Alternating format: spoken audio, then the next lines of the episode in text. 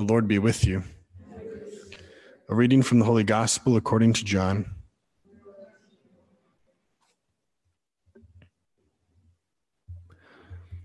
Jesus said to his disciples, If the world hates you, realize that it hated me first. If you belong to the world, the world would love its own. But because you do not belong to the world, and I have chosen you out of the world, the world hates you. Remember the word I spoke to you no slave is greater than his master. If they persecuted me, they will also persecute you. If they kept my word, they will also keep yours. And they will do all these things to you on account of my name, because they do not know the one who sent me. The Gospel of the Lord.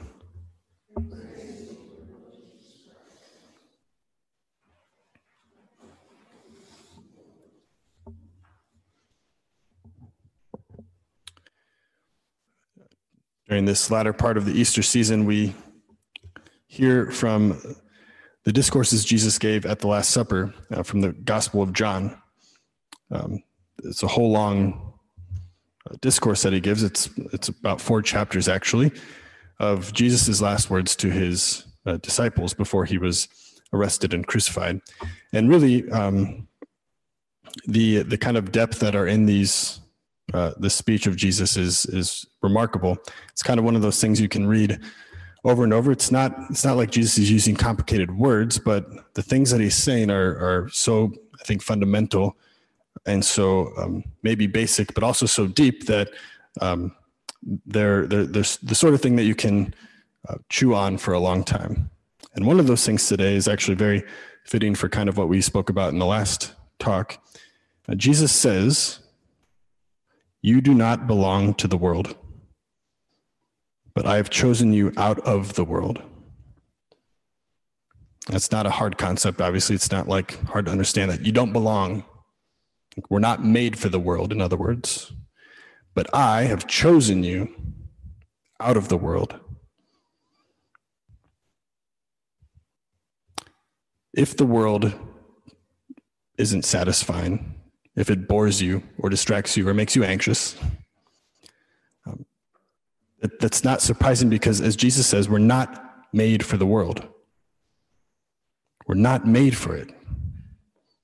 It's so easy. I think it's like that's something. Okay, yeah. Obviously, anyone who's you know gone to like two days of any sort of catechism class knows like we're made for heaven. Blah blah blah. But um, but there's so many kind of unconscious ways that we start to slip into living for the world or uh, concentrating on the world or giving all our attention to what the world gives attention to, that it's important that we have time for prayer and recollection to remember we don't belong here. Ultimately, we don't belong to the world. And it's not just that we don't belong and that there's some kind of abstract, you know, beyond that we're made for. The next sentence is equally important. I have chosen you out of the world your destiny, in other words, the destiny that each of us has, it's not an accident, it's not vague. I have chosen you. It's intentional, it's a part of a plan. Again, something we all know, but um, can kind of slip from our mind unless we intentionally foster uh, it consciously in our in our uh, prayer life. That a person, in fact, the person who made all of this, chose us. Like he wanted us. It's not an accident.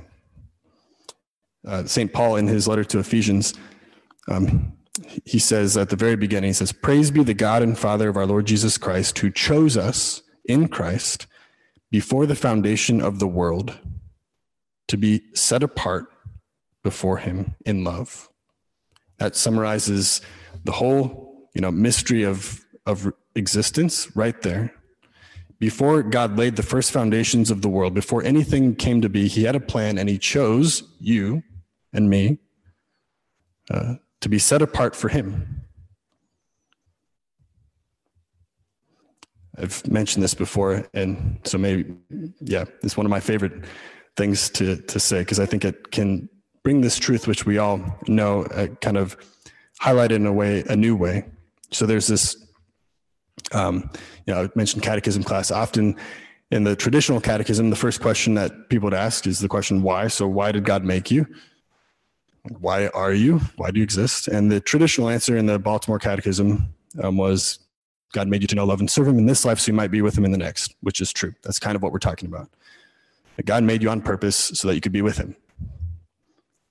Um, but there's another. There was another catechism in the African Conference of Bishops put it together, and um, asked the same question: Why did God make you? And the answer they gave uh, said this because he thought you might like it. Which, at the end of the day, is the same thing. God did it out of love, and he wanted you to share him.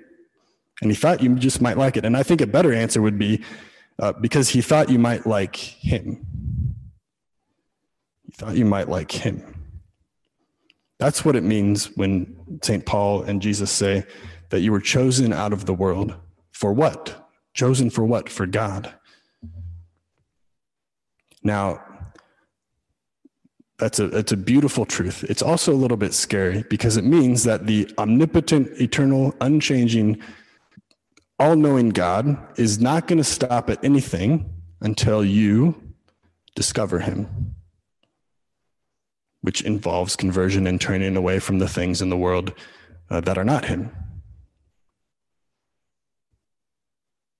He's a lover. He's not just a father, he's a lover. And the call uh, to, to seek him is to discover him whom we were made for, whom we might just like when we get to know him, or as we get to know him deeper and deeper along our path. So, as we continue this day of recollection, we can be grateful for the choice of God, the eternal choice of God for each one of us, and ask that we might um, be ready to uh, receive whatever it is he wants to give us or really receive him in whatever way he wants to give himself to us today.